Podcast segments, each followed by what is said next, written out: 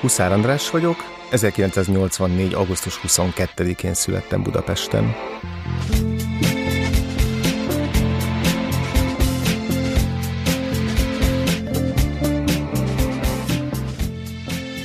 tök nagy mázlim volt azzal, hogy a 90-es évek elejéig a szüleimmel a Kispesten laktunk egy panelházban, panelház 10. emeletén, és ahogy kinéztem az ablakon, ott volt lent a régi Hunyadi mozi és így nagyon-nagyon sokat jártunk le oda így közösen a, a Hunyadi moziba, egyrészt a mozi részbe is, meg ott volt egy téka is, ahonnan vettünk ki ö, mindig filmeket, szóval, hogy nekem már így szerintem ilyen 5-6 éves koromban már voltak ilyen, ilyen klasszik mozi élményeim, és valahogy ez, hogy így ott van a mozi, oda bemegyünk, arra így rácsodálkozok, ez egy ilyen nagyon-nagyon korai meghatározó élmény volt. Egyébként a szüleim szerettek filmeket nézni, nem voltak ilyen őrült nagy filmbuzik, de ők is, ők is sokat néztek úgy külön filmeket, azokról mindig kérdeztem őket, akkor a nővérem is, ki tíz évvel idősebb, ő is rengeteg filmet nézett, tőle is mindig kikérdeztem, hogy miket látott, szóval nagyon hamar megjött ez az érdeklődés így a filmek iránt, meg én is elkezdtem, elkezdtem nézni őket moziban, meg otthon is, és amúgy is nagyon érdekeltek mindig a történetek minden létező formában, tehát imádtam olvasni, nagyon korán elkezdtem falni a könyveket, és nem tudom, színházba is nagyon szerettem, tehát minden olyan, olyan médium, amin keresztül én történeteket kaptam, azt imádtam, és aztán azokat én is igyekeztem feldolgozni így a, így a magam kis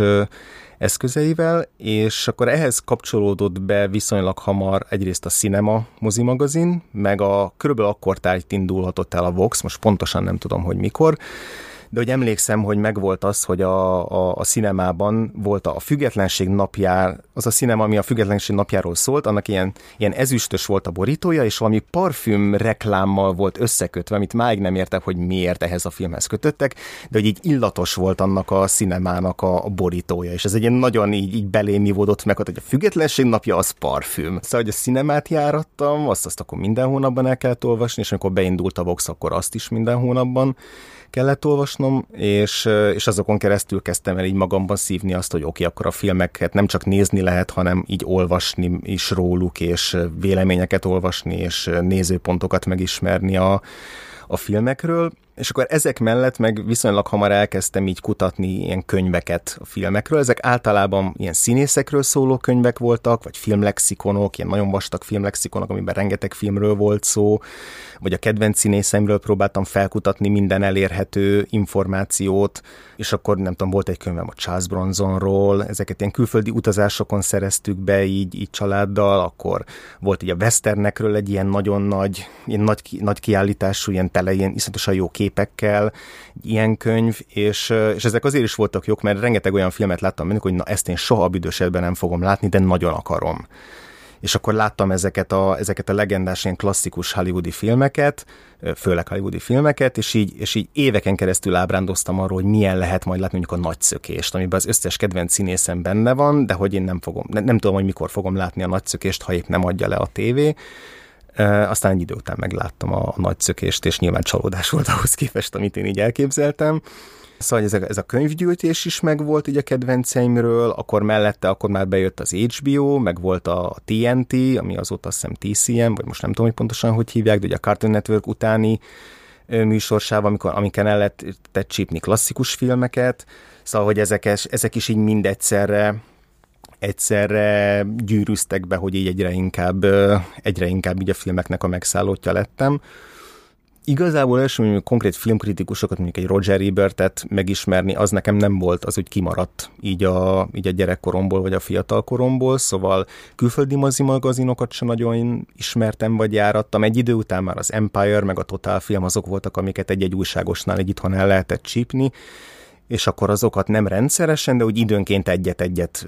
megvettem, és akkor az egy ilyen csoda volt, hogy úristen, de gyönyörű ez, a, ez, a, ez az újság. De hogy nekem kevésbé kötődik így a, a filmrajongóvá válásomhoz az, hogy mondjuk egy-egy meghatározó kritikus, egy-egy meghatározó személynek az ízlése vagy a gondolkodásmódja befolyásoljon, az sokkal-sokkal később jött, hogy én filmkritikusokat elkezdtem úgy követni, hogy akkor névről ismerem, tudom milyen a stílusa, olvasom, és így meghatározó nekem. Szóval ez inkább már így felnőtt korba, amikor már én is kritikákat írtam, vagy így valamivel előtte alakult ki. Gyerekkoromban inkább ez az ilyen ömlesztve kapott információ mennyiség volt, ami, ami így hozzájárult ahhoz, hogy egyébként meg így rajongok a filmekért.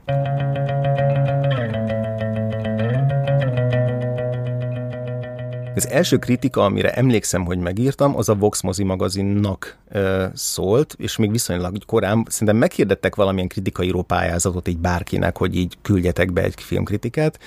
és emlékszem, hogy a, az Angyal című film, a The Saint, a Wall Kilmerrel, amit így nagyon-nagyon szerettem a moziban, hogy én arról írtam egy kritikát, amit beküldtem a Voxnak, ez akkor 97-ben volt, azt hiszem 96-ban, tehát ilyen tizenpár éves voltam,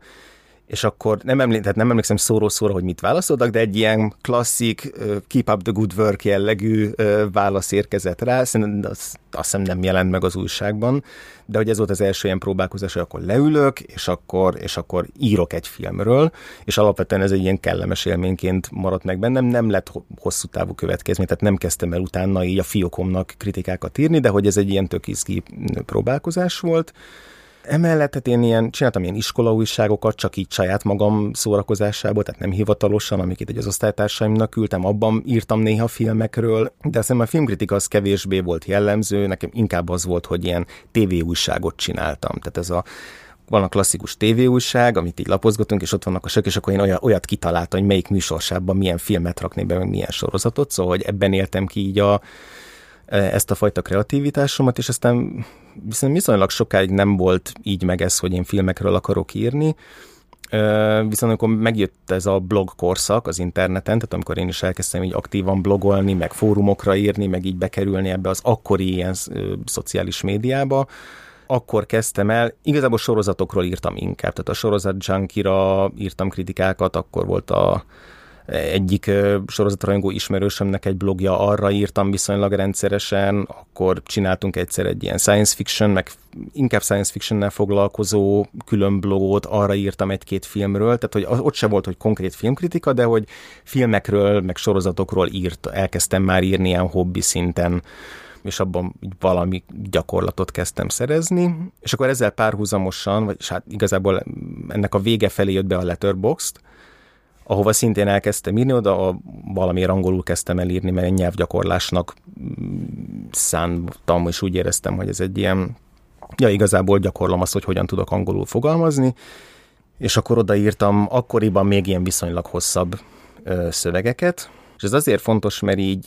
ti így az Origo Filmklubtól, ahol először kezdtem el hivatalosan filmkritikákat írni, így ott, ott láttatok engem először. Twitteren keresztül már valamennyire ismertük egymást, tehát így csak úgy, mint valaki, én, aki így, így rendszeresen olvastam a filmklubot, meg így jártam vetítésekre, Twitteren keresztül már így párszor kommunikáltunk, és akkor azt hiszem, hogy az Onozó Robi volt az, aki, aki egyszer talán felhívta a figyelmedet valamelyik filmkritikámra. Pontosan nem emlékszem már erre a mitológiára, hogy ez így hogy indult. Esküszöm arra sem emlékszem, hogy melyik, melyik írásom volt, pedig ez jól, jól lett volna megjegyezni, meg felkutatni, de, de volt egy konkrét ilyen írásom, amit így Robi mutatott neked, és akkor, és akkor elvileg te mondtad, hogy az érdekes, és akkor megkerestél, hogy így mit szólnék hozzá, hogyha, hogyha így kipróbálnám magam abban, hogy vagy lenne kedvem így, így írni az Origo filmkről, és akkor volt ilyen próbaírás, hogy kaptam egy hírt, meg azt egy filmet, a, a Joel Edgertonnak volt ez a az Ajándék című filmje az volt az első, amit így próbaként meg kellett írnom, és akkor nagyon-nagyon rá voltam stresszelve, szóval, hogy az ellentéte volt a gördülékenynek, meg az olvasmányosnak, és akkor ezt írtad is, hogy oké, okay, de hogy ezt így laz, sokkal lazábban, meg sokkal úgy, úgy kell majd megírni, vagy úgy érdemes írni, hogy így nekem is,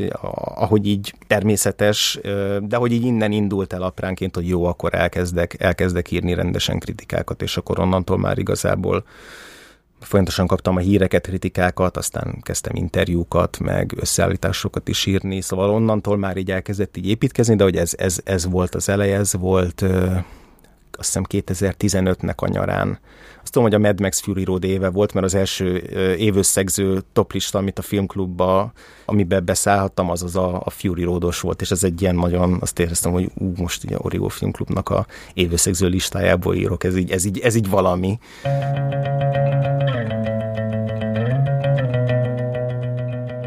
Szerintem bennem mindig is megvolt, hogy én valamilyen módon szeretnék filmekkel foglalkozni, és hogy ami nekem így a leg testhez állóbb az, az így az, hogy filmekről beszélni.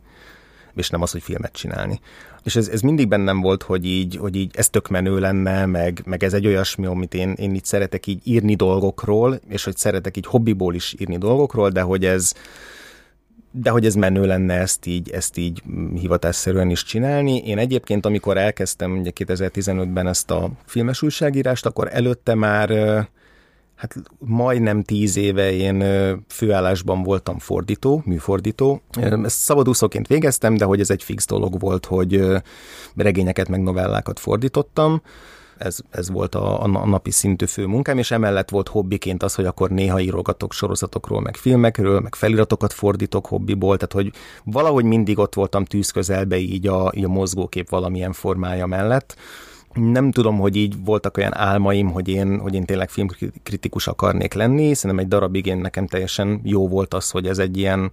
ez egy ilyen komolyabb hobbi, de azért, amikor így, így jött ez a telefon, és akkor beszéltünk, hogy így ezt lehetne, akkor, akkor azért azt éreztem, hogy ó igen, ez, ez, ez nagyon olyasmi, amit így, amit így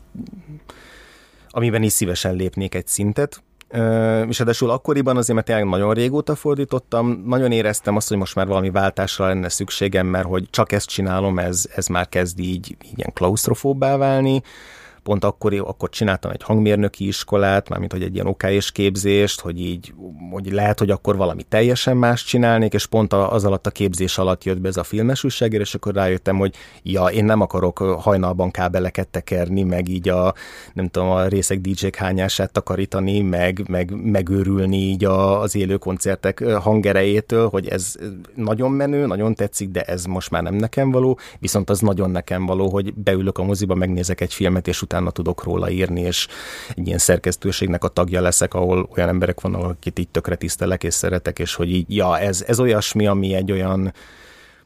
irányváltás lehet, ami, ami meghozza azt a, azt az élményt, meg azt az örömet, ami már egy picit kiveszett a fordításból, és akkor azt nem hagytam abba teljesen soha. Háttérbe szorult egy időre a, a filmes újságírás mögött, vagy hát így volt egy ilyen párhuzamosan próbáltam a kettőt csinálni, ez azért rohadt nehéz volt, meg nagyon, nagyon idő és energiaigényes, igazából utána így következő négy-öt évben kb. így a Covidig ez folyamatosan így, sőt még a Covid alatt is ez, ez folyamatosan így fluktuált, hogy mikor melyikbe teszek több energiát, melyikre, melyiket tekintem fő, a fő profilomnak vagy főállásomnak. Igyekeztem mind a kettőt menedzselni, de azért ebben mindig volt változás, hogy éppen melyik, melyikre fókuszálok rá jobban.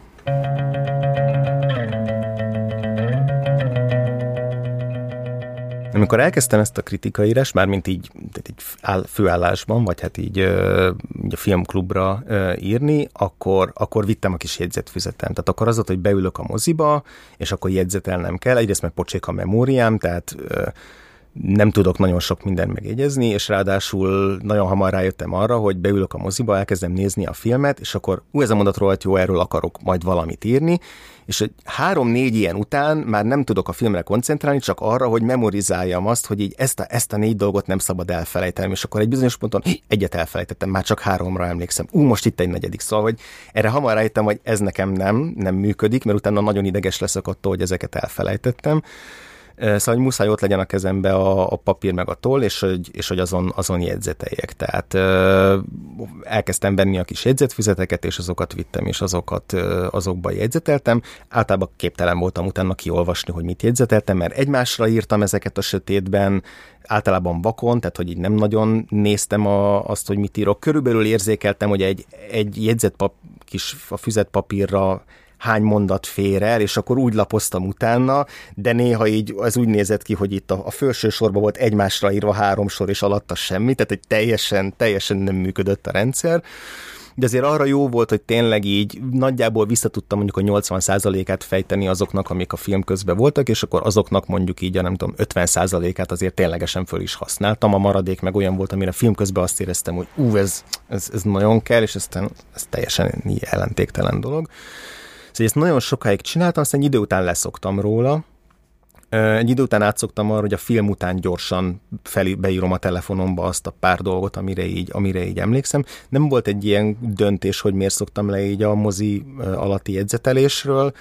néha mindig egy picit furán éreztem magam, hogy így körülöttem szinte senki nem jegyzetel, és akkor ez az ilyen, jó, akkor inkább elteszem, tehát hogy ez akkor ez ilyen amatőr, vagy nem tudom, volt a fejemben valami olyan dolog, hogy így, mivel senki nem csinálja, akkor én miért csináljam, de egy darabig csináltam, aztán valamikor egyszer csak úgy éreztem, hogy jó, most már így upgrade-elek, és nem, nem, nem jegyzetelek, ami nem gondolom, hogy jegyzetelés az egy ilyen belépő szintű dolog lenne, sőt, jegyzetelni tök jó film alatt, meg otthon, mondjuk ha otthon nézek filmet, akkor még mindig szoktam, de moziba valahogy leszoktam erről, és így hagytam, hogy jó, akkor nézem a filmet, és majd utána mi megmarad, az megmarad. Jegyzetelés korszakomnak a végén volt az, amikor már úgy jegyzeteltem, hogy igazából utána néha elő se vettem. Tehát, hogy tényleg csak arról szólt, hogy azzal, hogy leírom, azzal valahogy már egyel jobban így imprintelem magamba talán, vagy egyen jobban memorizálom, és hogy az, a, az maga, az az aktus az elég, hogy én így felírom a füzetbe, és utána már ki se kell nyitnom, csak a, a tudat közben, hogy egyébként ott van, és elő tudnám venni, az így elég volt. Szóval valószínűleg ezért szoktam le róla egy idő után. És aztán maga a megírás, meg én szeretek úgy nekiülni egy filmkritikai írásnak, hogy nagyjából tudom azt az ívet, amit le akarok írni benne. Az tök fontos, hogy tudjam, hogy hogy indítom, tehát hogy nekem nem megy az, hogy így jó, megírom a közepét, és majd a végén kitalálom, hogy mi lesz az első pár bekezdés, meg, meg majd így átrendezgetem, hanem nekem nagyon kell az, hogy amikor leülök és el, elkezdem írni, akkor legyen egy ilyen nekem erős indítás, amiből így, amiből így lendületet tudok venni, és tudok utána írni. Szóval, hogy azt, azt mindig, kital, vagy majdnem mindig kitaláltam előre, hogy így mi legyen az eleje és aztán úgy nagyjából megvolt a fejemben már általában egy íve annak, hogy, hogy honnan, hova akarok, miket akarok érinteni, az kb. milyen átkötésekkel, vagy hogyan legyen így a flója a cikknek, és aztán nyilván menet közben ez egy csomószor változott, tehát meg volt az, hogy jó, ez az eleje, ez mégsem működik, és a vége viszont tök jó lenne elejének, vagy hogy a közepéről ezt kiszedem, és átteszem az elejére, tehát onnantól már elkezdtem így tetrisezni, de hogy ahhoz, hogy leüljek és elkezdjem írni, ahhoz így nekem kellett az, hogy meglegyen a fejemben valami. A filmkritika írásnál aztán később ez is egy picit spontánabbá vált, főleg mondjuk egy fesztiválon már nem tudtam ennyire, nem is volt ennyire időm kitalálni előre mindent, és akkor ott volt, hogy tényleg egy kb. tudtam, hogy mit akarok, leülök, és akkor ami kijön belőlem, és aztán utána formázgatom de mondjuk egy ilyen nagyobb portréciknél ennél jóval alaposabban. Tehát ott mindig van egy külön doksi, ahol megvannak a blokkok, ott a blokkokon belül megvannak a jegyzetek, a jegyzeteken belül, hogy ezek milyen sorrendben legyenek, tehát mondjuk egy ilyen életmű portrénál, vagy akár egy rendező aktuális helyzetének megállapításánál, vagy egy ilyen eszészerűbb, mm, nem tudom, gondolatkísérlet cikknél, ott, ott ezt nagyon sokkal jobban struktúrálom előre, hogy amikor leülök, akkor ne veszek el az információknak a, a, a tömegében, de egy filmkritikánál azért ez, ezt picit lazábban, lazábban kezelem, és ott tényleg csak az, hogy kb. tudjam, hogy, hogy mikről akarok beszélni, és mi az, amit és, és kb. hogy, jut, hogy jussak el oda. A cím az, amit mindig a leges legvégére hagyok, tehát hogy én nagyon ritka az, hogy a, hogy a cím már megvan az elején, az általában nem is foglalkozom addig, amíg meg nincs a, a, a cikk, sőt már a lead is megvan, tehát először a, a, a kritika, utána a lead, és akkor még, még akkor is ott van üresen a teteje, és akkor próbálok kitalálni valamit. Most már talán egyel így gyakorlottabban, de így a, a, a filmklubos munkásságom első, nem tudom, egy-másfél évében azért így szerintem a, a, a, a mi chatbeszélgetéseinknek, meg e-mailezéseinknek egy jelentős része volt az, hogy címeken, címeken szenvedtünk, és hogy 8 milliószor visszadobtad minden egyes próbálkozásomat a címekre, és így ott azért voltak ilyen, voltak olyan pillanatok, amikor ezt én miért csinálom magammal, de most arra azért szerintem nagyjából már értem, hogy hogyan kell egy címet adni, és akkor így legalább egy-két olyan ötletet be tudok dobni, ami így, ami így tud működni. Még néha még, még mindig visszakerülök oda, hogy fogalmam sincs, hogy hogy kell címet adni, szóval aztán talán az a leg, legnehezebb és legkevesebb örömforrással járó része a kritikaírásnak, de, de most már azt se élem meg egy ilyen, egy ilyen nem tudom, boss fightnak, amit, ami, ami, ami ott lebeg előttem, hogy ha túl vagyok a kritikán, akkor még jön az, hogy a cím. Ezen már talán túl vagyok.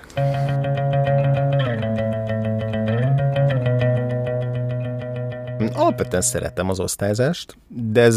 tehát hogy pont-pont számokat adni a filmeknek, meg szeretem, tehát olvasóként is, amikor filmkritikákat olvasok, nekem az egy tök jó dolog, hogyha van egy pontszám. Nem igénylem, tehát hogy tökre meg vagyok egy filmkritika olvasással úgy, hogy nincs ott egy pontszám, de de ha van, akkor általában mondjuk az az első, amit megnézek, hogy akkor hány pontot adott rá, és akkor hm, érdekes, és utána elolvasom azt, hogy emögött mi van, és én is szeretek így pontozni, megint csak nem érzem azt, hogy ez enélkül nem működhet egy kritika, sőt, miért ne tudna működni, de, de szívesen adok pontszámot. Viszont én ebben nagyon könnyelmű vagyok, hogy hogyan adok pontszámot. A Péter barátom, akivel a Vagfolt podcastet csináljuk, ő neki egy nagyon szigorú rendszere van arra, hogy így a, az egy ponttól tízig, vagy a nem tudom, a három és fél csillag és a négy csillag között mik a különbségek, és hogy ez egy, ez egy nála egy nagyon pontos hierarchia és kategória rendszer, hogy egy filmnek miknek kell megfelelnie. Én képtelen vagyok ilyen rendszerbe gondolkozni, nekem teljesen adhok, hogy mire hány pontot adok, tehát nem tudom, a letterboxd is vannak olyan toplistáim, ahol így az első helyen van egy négy pontos film, utána egy öt csillagos, aztán egy négy és fél, aztán egy három, mert hogy akkor adtam neki egy olyan pontot, és és lehet, hogy nem is gondolom még feltétlenül azt, hogy ezt megváltoztatnám, de mégis az valamiért nekem fontosabb lett. Szóval én így, én, én teljesen össze-vissza szoktam pontokat pontokat adni, főleg mondjuk így Letterboxdon, ami, ahol nincs tétje, lehet, hogy mondjuk nem tudom, egy rekorderbe, ahol, ahol már valami, ezt mások is úgy fogják látni, hogy ez ahhoz a, nem tudom, az albumhoz vagy filmhez kapcsolódik, ott egy picit jobban átgondolom, de, talán ez a, ez, ez a rész, amit a legkevésbé görcsölök túl egy, egy, egy filmkritikai írásnál, hogy most erre hány pontot adjak én tényleg nem tudnám megmondani, hogy adott esetben egy 6 és 7 pont között mi, mi, fog, mi fog nekem dönteni. De fogalmam nincs, nem tudom. Abszolút pillanatnyi érzet. Miért érzem azt egy filmről, amiről úgy jövök ki, hogy ez, ez egy csoda volt, hogy de azért ez 9 pont. Tehát miért nem 10? Vagy, vagy, vagy nem tudom, miért nem, miért nem 5 csillag? Nem tudom, valamiért azt érzem. Vagy hogy egy, oké, ez egy, ez egy ilyen, ez egy ilyen klasszik 8 per 10-es film, amire adok 5 csillagot, mert hogy, mert hogy most azt érzem, hogy ez egy, ez egy, ez egy isteni élmény volt, és nem érdekel az, hogy egy hét múlva tudom, hogy már nem fogom ezt gondolni. Szóval amikor nem gondolok az örökké valóságra, vagy nem gondolok arra, hogy ez hogy, hogy ennek nyoma lesz, hogy én, én, én ilyen osztályzatot adtam egy filmnek, ez egy ilyen pillanatnyi érzés, amit nem kötök össze azzal, hogy de ha erre 8 per 10 adtam, és a keresztapa kettőre csak 7 per 10 akkor e, ez mit mond el rólam? Ezt a részét most tényleg teljes mértékben leszarom, és, és úgy szeretek osztályozni, hogy így nem tudom, ez olyan, mint a listaállítás, hogy imádok listákat állítani, és, és annyira értelmetlen, és annyira semmi, semmi tétje nincsen, hogy így, hogy így szeretem ezt a rendszert, úgyhogy nincs benne rendszer. Valami, nem tudom, szerintem szeretem benne ezt a káoszt.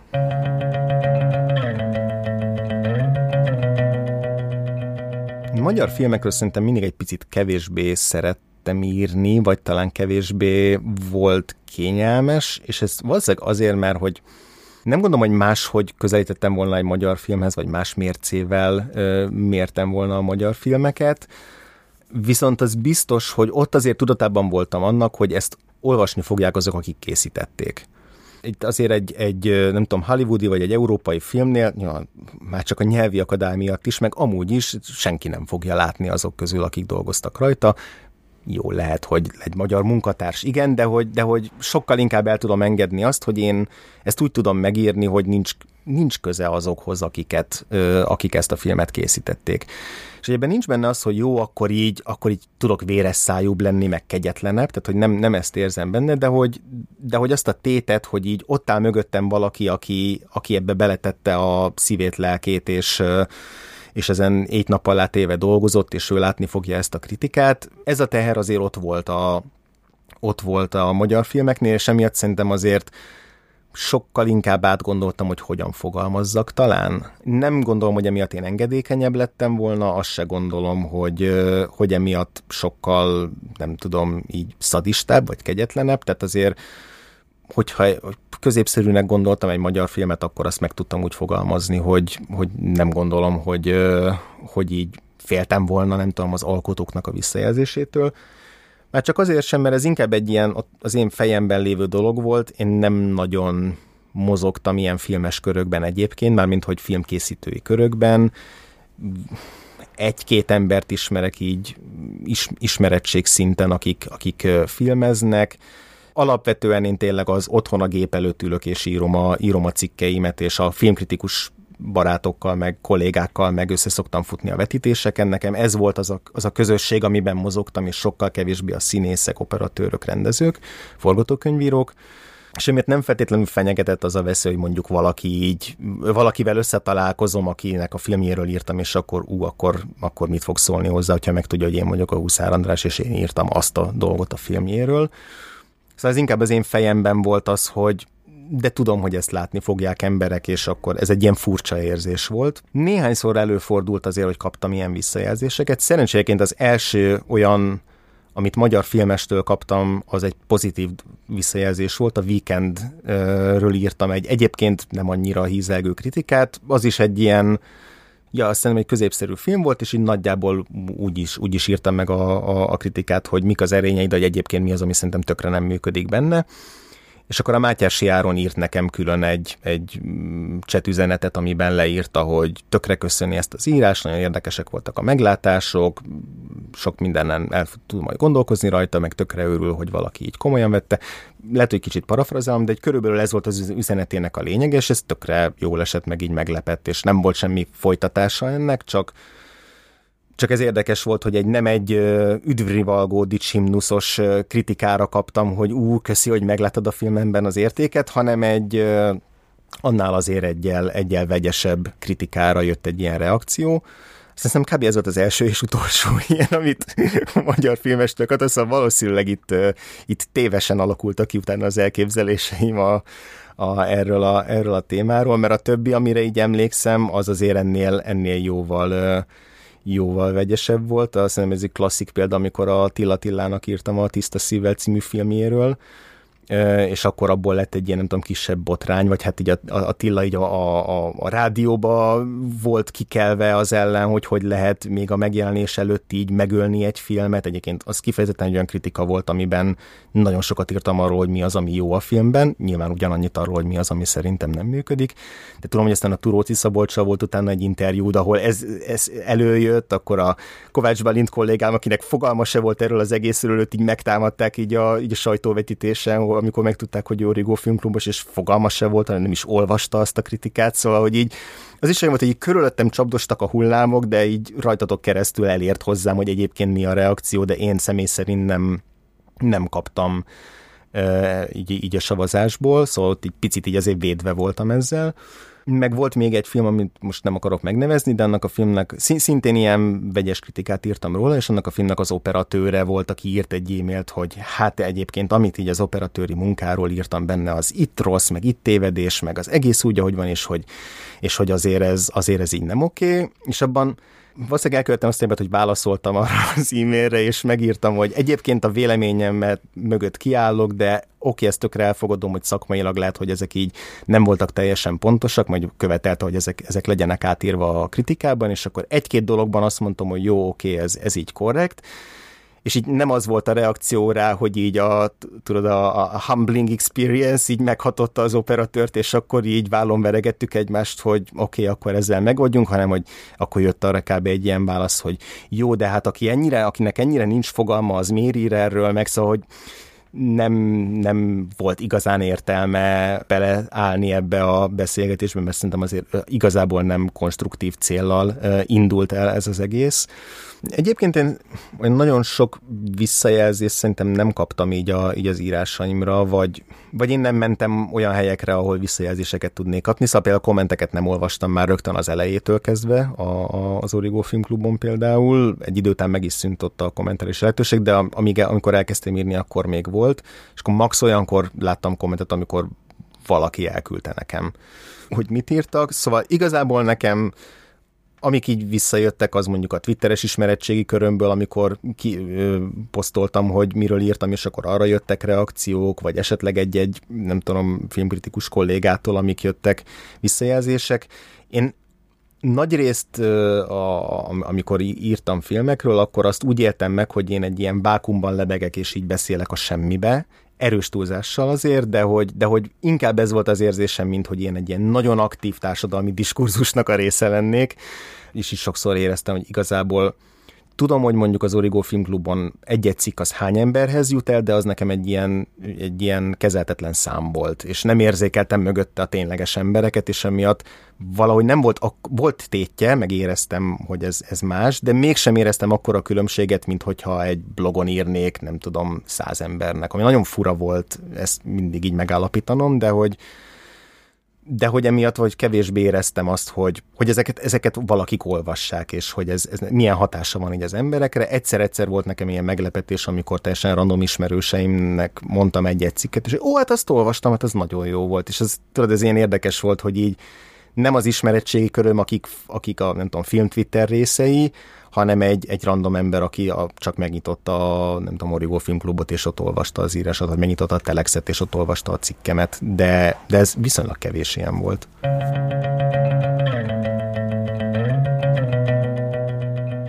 Én alapvetően azt gondolom a spoilerekről, hogy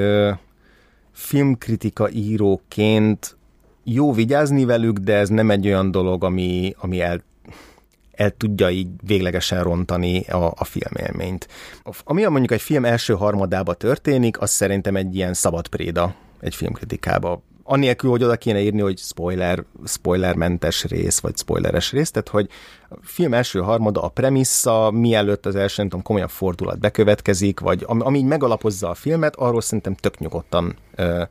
lehet írni. Ami a film utolsó harmadában történik, ott már azt mondom, hogy az belefér, hogy azt okay, ne, lő, ne, ne lőjük le, főleg, hogyha van valami nagyobb fordulat, de azért mindig nagyon nehéz volt az, hogy úgy kell ö, elemeznem egy filmet, vagy úgy kell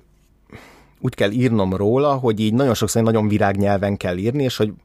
van egy tök fontos dolog benne, amiről tökre szeretnék írni, mert ez a filmnek a lényege, de nem tudok, mert akkor ahhoz valamilyen szinten le kell lőnöm a filmnek mondjuk a befejezését, vagy azt, a, ahová kifut,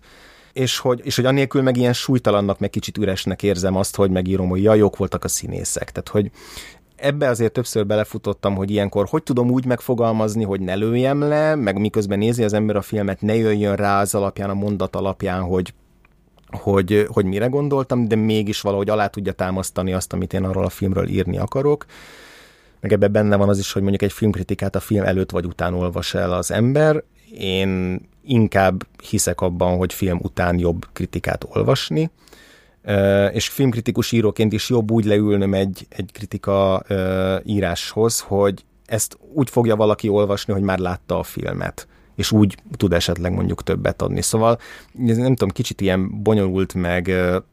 meg magam is viaskodom néha azzal, hogy, hogy spoilerekre mennyire kell ügyelni, mert azért szeretném megóvni azt, hogy tényleg, hogyha van egy ütős fordulat, amit te látsz először a moziba, és egy ilyen wow, erre tökre nem számítottam, hogy ezt azért őrizzük meg a nézőnek, hogy, hogy, hogy ezt ő is megélhesse, de azért a spoiler kultúrában nagyon megvan az, hogy emlékszem, amikor kijött a, a, a hetedik Star Wars film, amit ugye ilyen óriási hype vezet, akkor a, az, hogy a, a film elején a, a, ugye a felúszó szövegnek a legelső mondatát beleírtam a kritikába, ott így emberek így, így, így, így betelefonáltak, meg így kiborultak, hogy, hogy de hát ez tönkretette az egészet, és értem, hogy Star Wars, meg hogy ez egy kicsit más kategória, de akkor is ott egy, ezt egy kicsit komolytalannak éreztem de így én is tudom, hogy én is nagyon szeretek meglepődni egy-egy ilyen nagy fordulaton, tehát én is örülök, hogyha nem spoilereznek el nekem dolgokat. Ugyanakkor nővérem elmesélte gyerekkoromban a hatodik érzék teljes történetét, és évekkel később láttam, úgyhogy pontosan tudtam pontról pontra, hogy mi történik, mert elmeséltettem vele az egész filmet, meg a közönséges bűnözőket, és ugyanúgy kedvenc filmjeim, meg ugyanúgy tökre tudom szeretni őket, szóval azt sem mondom, hogy a spoiler az mindenek fölött állna.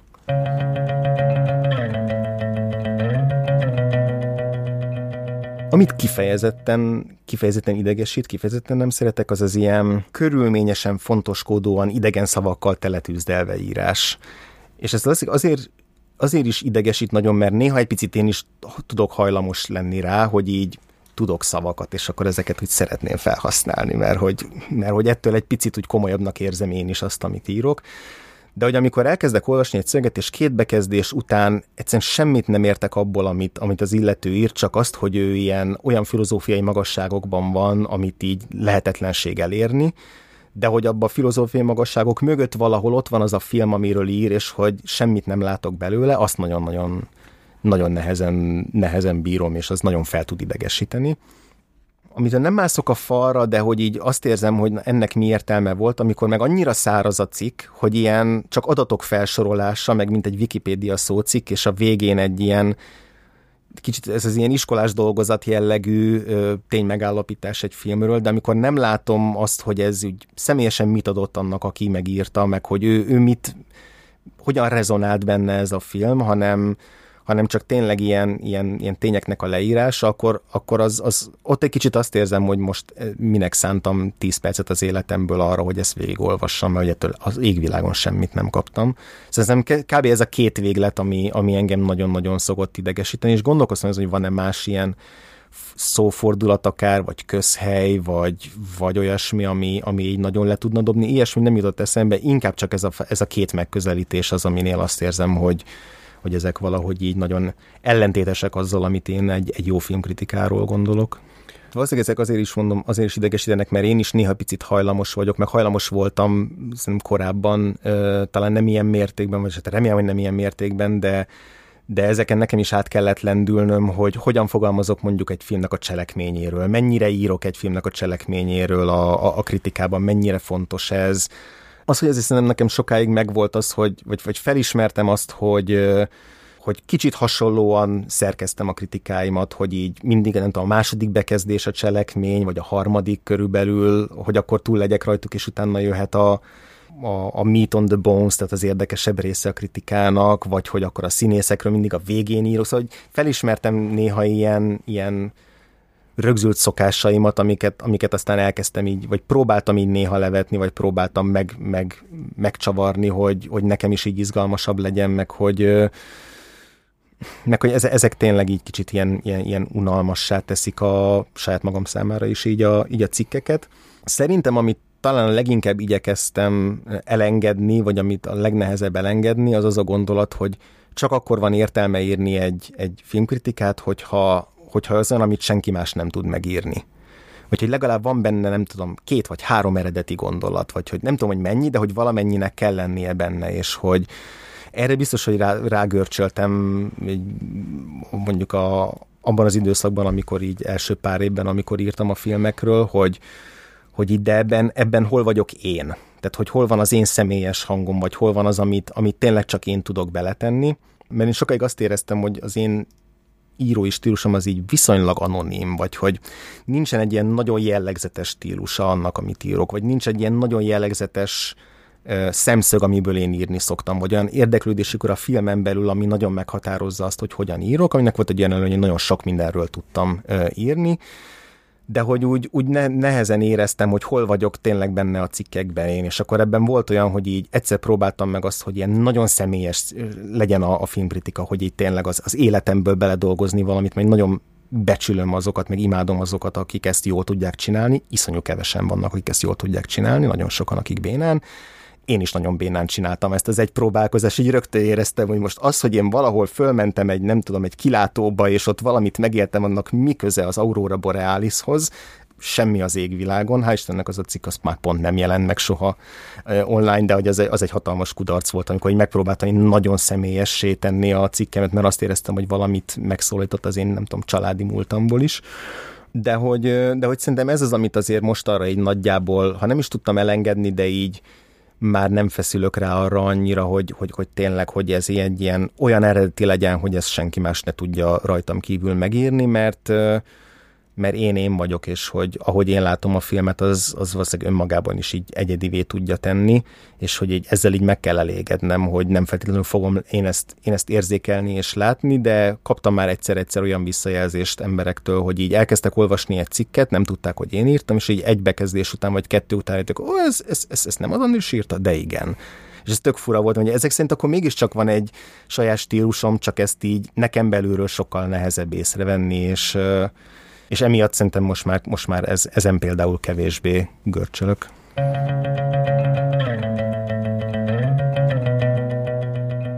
Igazából egy olyan, egy olyan esetre emlékszem, amikor, amikor bejött az, hogy valamiről írtam, és azon azért kellett változtatni, mert, mert valaki leszólt, hogy ez, erről nem szabad így írni, vagy hogy ez így, ez így nem oké. Okay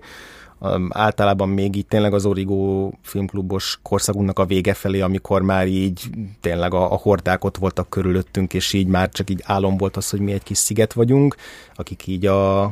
az önállóságunkat tudjuk tartani, hogy hát nem teljesen álom, de hogy, de hogy mégiscsak e, már azért ez egyre nehezebben volt megvalósítható, még akkor sem nagyon érzékeltem azt, hogy így, hogy így valamiken így nagyon változtatni kell, akár politikai okokból, és akkor egyszer volt az, hogy a, hogy a, a Pappa Piáról írtam egy kritikát, és akkor ott utána volt az, hogy akkor behívattak. Tehát volt ez, a, ez az egészen ilyen, ilyen izgalmas kis szociál feelingje, hogy akkor, akkor behívat a, a rettegett főnök, hogy elbeszélgessen velem, és akkor elbeszélgetett velem arról, hogy hát hogyan kéne kritikát írni, és hogy mi az, amit az ember megengedhet maga, magának, és mi az, amit nem ott már nem emlékszem, hogy végül is azt le kellett venni, vagy nem kellett levenni, vagy, vagy mi történt most pontosan azzal a cikkel, de hogy, de hogy azt tudom, hogy ott volt egy ilyen, volt egy ilyen kis botrány körülötte így, így házon belül, hogy nem volt érdemi következmény, és utána már nem is sokáig voltunk ott a, a, az origónál, de, de az egy ilyen érdekes élmény volt, hogy, hogy, hogy itt van egy ilyen egy, egy bűnrossz magyar film, amit, amit így amiben hát megvan, hogy, a, hogy, hogy kikről, hogy, hogy szabad írni, és kikről szabad úgy írnia egyébként, ahogy Stól Andrásról pont azt írtam, hogy az ő alakítása az egy egész szórakoztató része volt a filmnek, és hogy de hát ezt, ezt hogy lehet ezt megírni, mikor hát az, az pocsék volt, és az egy, az, egy, az egy paródia, és hogy és közben meg azokat meg ledorongolom, akik meg a színészi, nem tudom, nagyságok, szóval ez egy egész ilyen, egészen ilyen furcsa beszélgetés volt, ezen kívül nem emlékszem arra, hogy mondjuk ilyen, nyilván voltak fizetett, tehát hirdetésen alapuló összeállítások, cikkek, de az más, mert ott meg volt az elején az, hogy jó, akkor azért írok a legjobb autós üldözésekről, mert ez egy autó hirdetés, és akkor e, ezek különösebben nem, nem, nem, nem befolyásoltak mm, semmiben. Szóval ezeket én nagy részt, nagy részt szerintem megúsztam.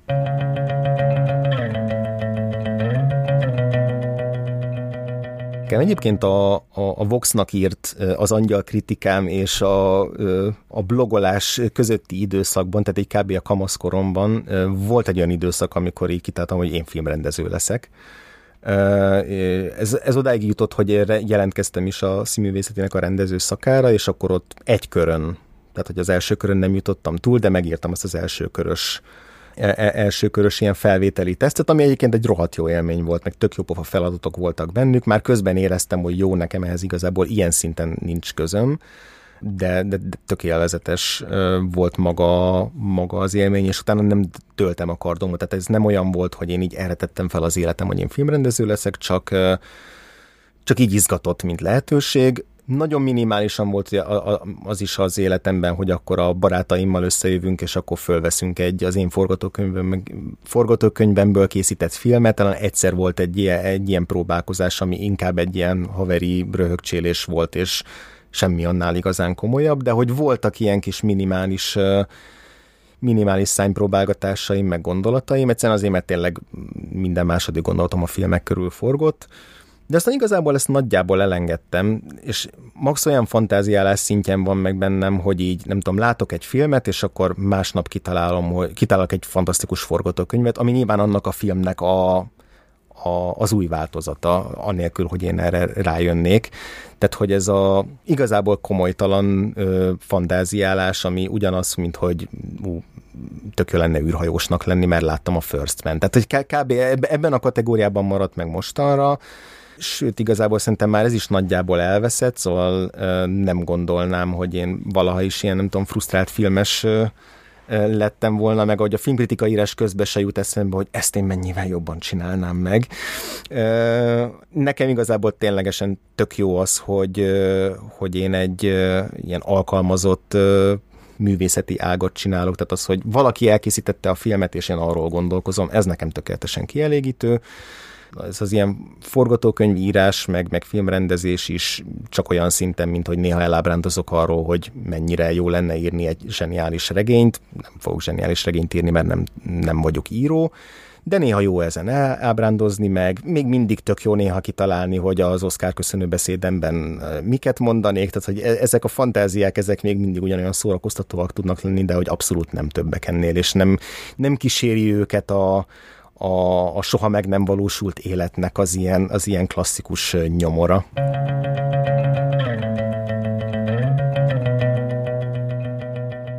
nem néztem vissza így azokat a kritikákat, amiket írtam, és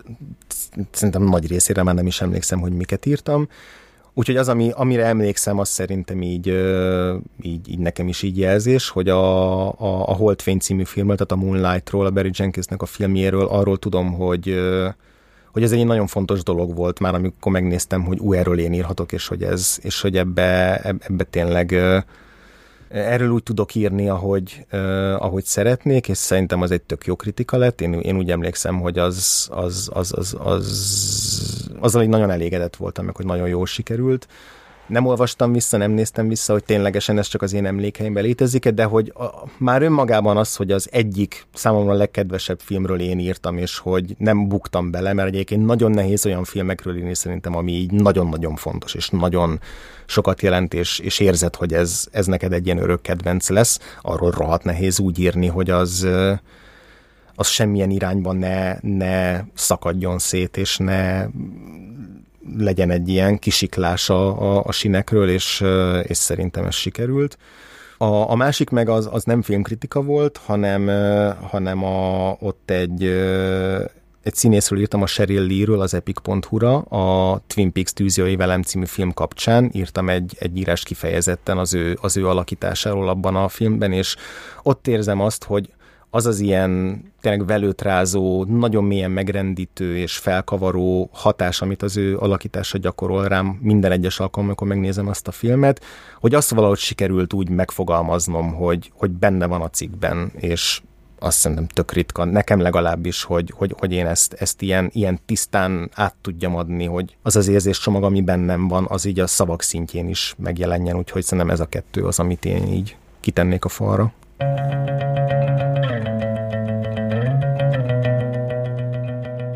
Szerintem az egyik legnagyobb máig uralkodó tévhit így a filmkritikusi szakmával, vagy filmkritika írással kapcsolatban az, hogy így az objektivitásra kell törekedni. Tehát, hogy egy filmkritika az, az, az ha szubjektív, akkor már elfogult, és akkor már, akkor már nem működik. Nem tudom, hogy ez mennyire árnyalódott így a, így a közvélekedésben, de azért mindig belefutok ebbe, hogy, hogy nem volt elég objektív a kritika, és hogy ez az objektivitás ez egy marhasság. Tehát, hogy minden kritika szubjektív, mert, mert valakinek a, a lényén és szűrőjén keresztül fog uh, átmenni az a film, és úgy fog írni róla az az illető, és nyilván lesz egy szakmai része, meg nyilván lesz egy olyan része, amiért ez több, mint az, hogy az átlag kommentelő leírja a véleményét, mert ennek megvan a, a, a formája, van mögötte egy, tényleg egy ilyen szakmai konzisztencia vagy szakmai tudás, íráskészség, ami, amik miatt ez több egy egyszerű véleménynél, viszont egy kritika attól lesz jó, hogyha, hogyha érzed mögötte az embert. Legalábbis számomra az, hogyha érzem mögötte az embert, aki, aki megnézte ezt a filmet, és aki nem egy ilyen teljes detachmenttel, nem egy ilyen teljes távolságtartással, hideg racionálitással fog írni a filmről, hanem, hanem benne van az a, a pillanatnyi állapota, az, hogy ő, ő milyen lélek helyzetben van. Nem biztos, hogy ez így meg fog jelenni konkrétan a cikkben, de hogy tényleg lássam magam, hogy ez egy, ez egy ember, aki ezt látta. És hogy nem az a célja a kritikának, hogy objektivitásra törekedjen. Tehát, hogy szerintem ez egy, ez egy tévhit, ami, ami fennáll. A másik tévhit az az, hogy a, a filmkritikus az, az gyűlöli a filmeket, és csak arra vár, hogy ki van hegyezve a kése, és beül a filmre, és arra vár, hogy szép, szétszabdalja a vásznat, és mindenki mást, aki ott van. Tehát ez az ilyen sértettségtől fűtött, vagy, vagy egyszerűen csak a szadizmusában így lubickoló filmkritikus képe, ami, ami nem tudom, hogy mennyire elterjedt, lehet, hogy ezt csak én képzelem, hogy elterjedt, de szerintem azért valamennyire meg tud lenni a fejekbe, hogy a, a filmkritika az azt jelenti, hogy te szétszeded a filmet és hogy a filmkritikus az jó esetben rajong a filmekért, nyilván van köztük, aki nem, de hogy az esetek többségében a filmkritikusnak az élete a film, és minden egyes alkalommal úgy ül be a filmre, hogy ő azt várja, hogy itt most valami szuper dolog történjen, még akkor is, hogyha megvannak a prekoncepciói, mert nyilván meg lesznek mindenkinek a prekoncepciói egy-egy film előtt, de, de szerintem az, az, az, az hogy a, a filmkritikus az, az a filmek szerelmese, ez néha el tud tűnni, ez, a, ez az igazság szerintem így a fejekből.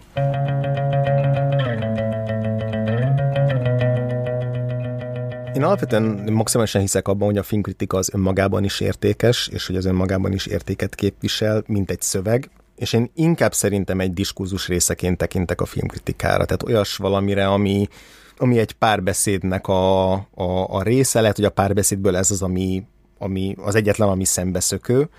vagy egy, egy kiemelt része ennek a párbeszédnek, de hogy van a film, az elkezd párbeszédet folytatni velem, mint filmkritikussal, én leírom a, a, a gondolataimat, a nézőpontomat, a véleményemet a filmről, az beindít más emberekben gondolatokat, ez már önmagában egy párbeszédet indít, tehát hogy így kialakul egy ilyen mátrix. Én valahogy ebben hiszek, sokkal inkább, mint abban, hogy a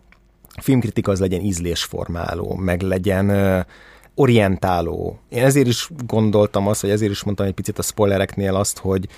hogy az, hogy a filmkritika megmondja, hogy milyen filmre menj el és ne menj el, és hogy mi az, amit ezt hagyd ki, mert ez szar lesz neked, ezt ne hagyd ki, mert ez, ez zseniális lesz neked,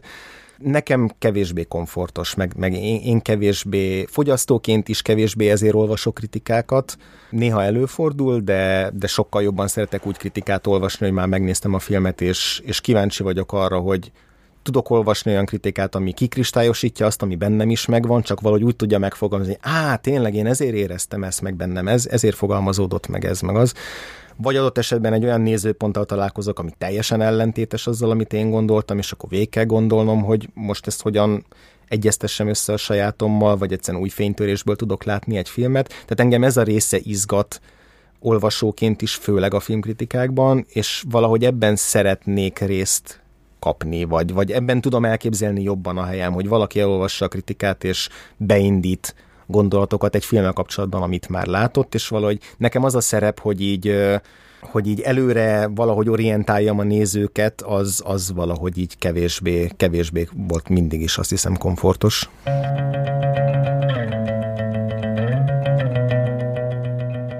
Szerintem azért sokat tud módosulni az, hogy hogy mit gondolok egy filmről. Van, amikor megnézek egy filmet, és érzem, hogy nekem mondjuk ez lesz a, az idei éves toplistámnak az első helyén,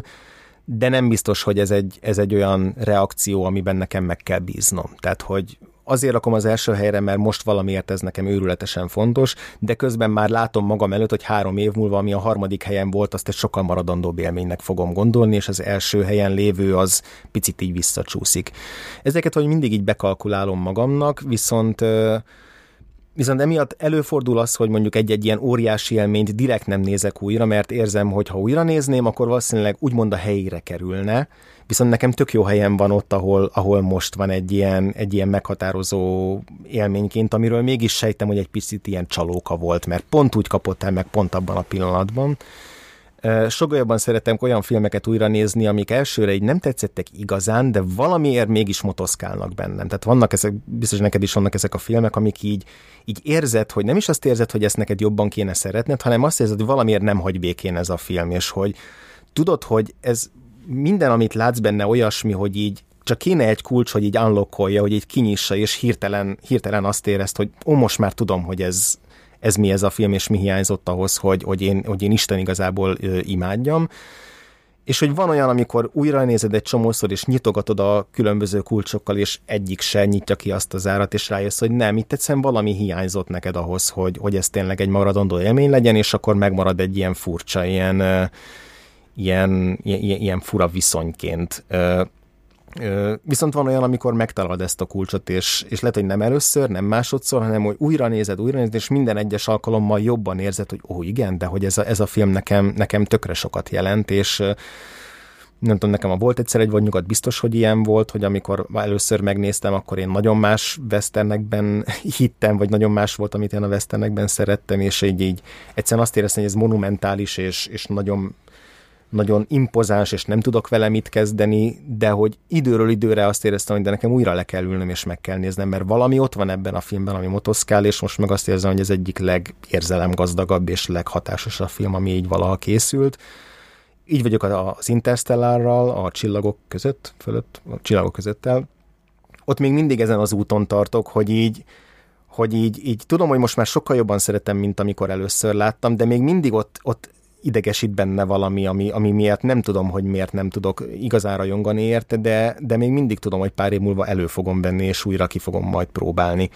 hogy, hogy ez milyen élmény, szóval szeretek így hadakozni egy picit ezekkel a filmekkel,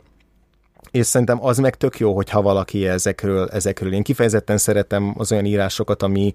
arról szól, hogy így újra néztem ezt a filmet, és most teljesen máshogy látom, mint korábban. Azt szerintem egy ilyen tök jó emberi dolog, valaki, hogyha ezt így beismeri, vagy, vagy egyszerűen úgy veszi, hogy ez nem is kell beismerésnek lennie, mert ez nem arról szól, hogy itt tévedett, hanem arról szól, hogy az élete egy bizonyos pontján gondolt valamit a filmekről, meg arról a filmről, és aztán adott esetben történt vele egy csomó minden, és most máshogy látja azt, hogy mondjuk az a film mit mond az életről, vagy, vagy, vagy mit ad neki. És én tökre szeretem ezeket az ilyen revíziókat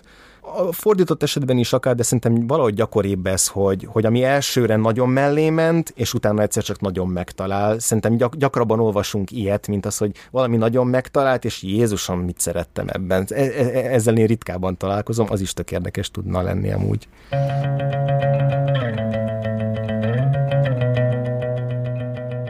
Én a podcast ben nagyon-nagyon hiszek, már csak azért is, mert most nem tudom hány éve csináljuk a Vagfolt podcastet, szóval fura lenne, ha nem hinnék benne, hogy ez egy, ez egy valid és releváns formája a filmekről való beszédnek. Én nagyon szeretem azt a formátumot, amit a, amit a podcast epizód tud nyújtani, ami sokkal kötetlenebb tud lenni, sokkal szerteágazóbb is. Nyilván a filmkritikában tök jó, hogy az, az egy kompakt dolog, és ott jobban átgondolod, hogy az hogyan van megszerkesztve, és lehet, hogy az adott esetben többet nyújt, mint hogyha mindenről is beszélsz egy film kapcsán. Ez podcastnél ez egy ilyen, ez egy ilyen kérdés meg harc is, hogy mennyi mindenről akarsz beszélni egy, amikor megteheted, hogy mindenről beszélsz a filmről, filmmel kapcsolatban. Viszont azt tökre észrevettem így fogyasztóként is, hogy van olyan mondjuk, hogy kifejezetten azért olvasok egy filmkritikus, mert gyönyörűen ír, mert tényleg jön egy mondat, aminél azt érzem, hogy wow, ez mint mondat iszonyatosan jó, és valamit a filmhez is hozzáad, de hogy egyszerűen tényleg olyan, olyan a szöveg, amit, amit élmény olvasni. Szóval van egy csomószor az, hogy filmkritikusok, akik különösebben nem, nem tetszenek, vagy nem nyújtanak sokat a filmkritikái, viszont podcastben meg rohadt jól tudnak beszélni. Tehát nekem például ilyen a Blank Checkben a David Sims, tök korrektül ír, tehát hogy teljesen jók a, okisak a filmkritikái, nem tudnék egyre se igazából visszaemlékezni, hogy ez egy ilyen maradandó filmkritika olvasási élmény lett volna, de podcastben iszonyatosan élvezetes, hogy átjön a személyisége sokkal jobban, átjönnek a poénjai, jobban megismerem azt, hogy ő hogyan gondolkodik a filmekről, és erre szerintem a podcast nagyon jó. Tehát, hogy nagyon kell az, hogy olyan személyiség legyen, aki egy izgalmas személyiség, meg, meg karizmatikus, meg,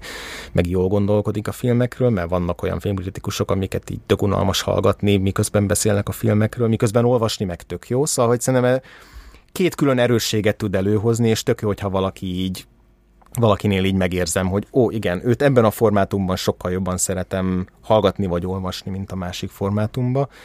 Én nem tudom, hogy én ebben hová esek, tehát hogy engem jobb olvasni vagy, vagy hallgatni, halvány fogalmam sincs, de az biztos, hogy én nagyon, tényleg nagyon szeretek, most már szerintem sokkal jobban szeretek így beszélni filmekről, mint írni.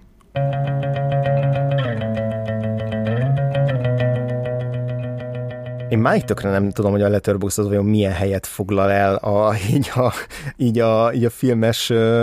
filmről való beszédnek a mikrokozmoszában. Én halálosan élvezem, tehát hogy nagyon, szerintem egy nagyon jó nagyon jó oldal, ahol, ahol tök mások a, nem tudom, a szabályok, meg az, hogy ki hogyan kezeli azt, hogy a, hogy a Letterboxdra írjon kis review-kat a filmekről. Nyilván jó csak magukat a csillagokat nézni, de hát a Letterboxdba a, a review-k a, a, az izgi részei igazán. És nagyon tetszik, hogy ott, ott valahogy sokkal jobban el tudják engedni annak a, annak a szorítását az emberek, hogy itt meg kell formálni ezt a szöveget vagy nagyon sokféleképpen tudják megformálni azt a szöveget. Tehát, hogy vannak ilyen, ilyen nem tudom, szabadverszerű letterbox review-k is, ahol így egy mondat az egész, és így egy, egy ilyen, ilyen gondolatfolyam, és tök jó végigkövetni, meg van, ahol egy mondat, és az az egy mondat, oké, okay, nekem ennél többre nincs szükségem ennél az egy mondatnál erről a filmről. Van, aki ilyen, nem tudom, személyes naplónak használja, az is ilyen tök változó, hogy mennyire, mennyire szórakoztató, és mennyire nem, de valamikor tök jó tud lenni. Van, amikor valaki ilyen nagyon izé, akadémiai elemzést folytat, az, az kevésbé működik szerintem a Letterboxdon, de még annak is megvan a létjogosultsága, szóval ilyen szempontból szerintem tök jó hely a Letterboxd, hogy ennyiféle különböző stílusnak helyet tud adni, míg azért mondjuk ilyen hivatalos, nem tudom, New York Times-ba, vagy, vagy nem tudom, bár, bármelyik izé, nem tudom, IGN-nél, szóval, hogy, hogy mindenhol megvan a kötelező formája, hogy hogyan, hogyan nézzen ki egy, egy filmkritika, és abban talán kevesebb így a, így a mozgás, hogy ritkább elkapni ilyen izgalmasabb momentumokat de egyébként nekem a Letterboxd még mindig egy ilyen tök külön mikrokozmosza, vagy egy külön kis zsebe a, a filmekről való, való beszélgetésnek, de egy olyan zseb, amit nélkül, tehát nehéz elképzelnem azt, hogy, hogy én úgy nézek meg egy filmet, hogy utána ne nézzem meg, hogy akkor ki, ki látta, ki mit írt róla, ki hogyan gondolta. Tehát az egyik első helye, a egyik első hely, ahova elmegyek, az, az mindig a Letterboxd, de valahogy mégis ne, nehezen tudom így inkorporálni így a, ebbe a klasszikus, klasszikus rendszerbe, és latin nem is kell, hogy már nincs egy klasszikus rendszer.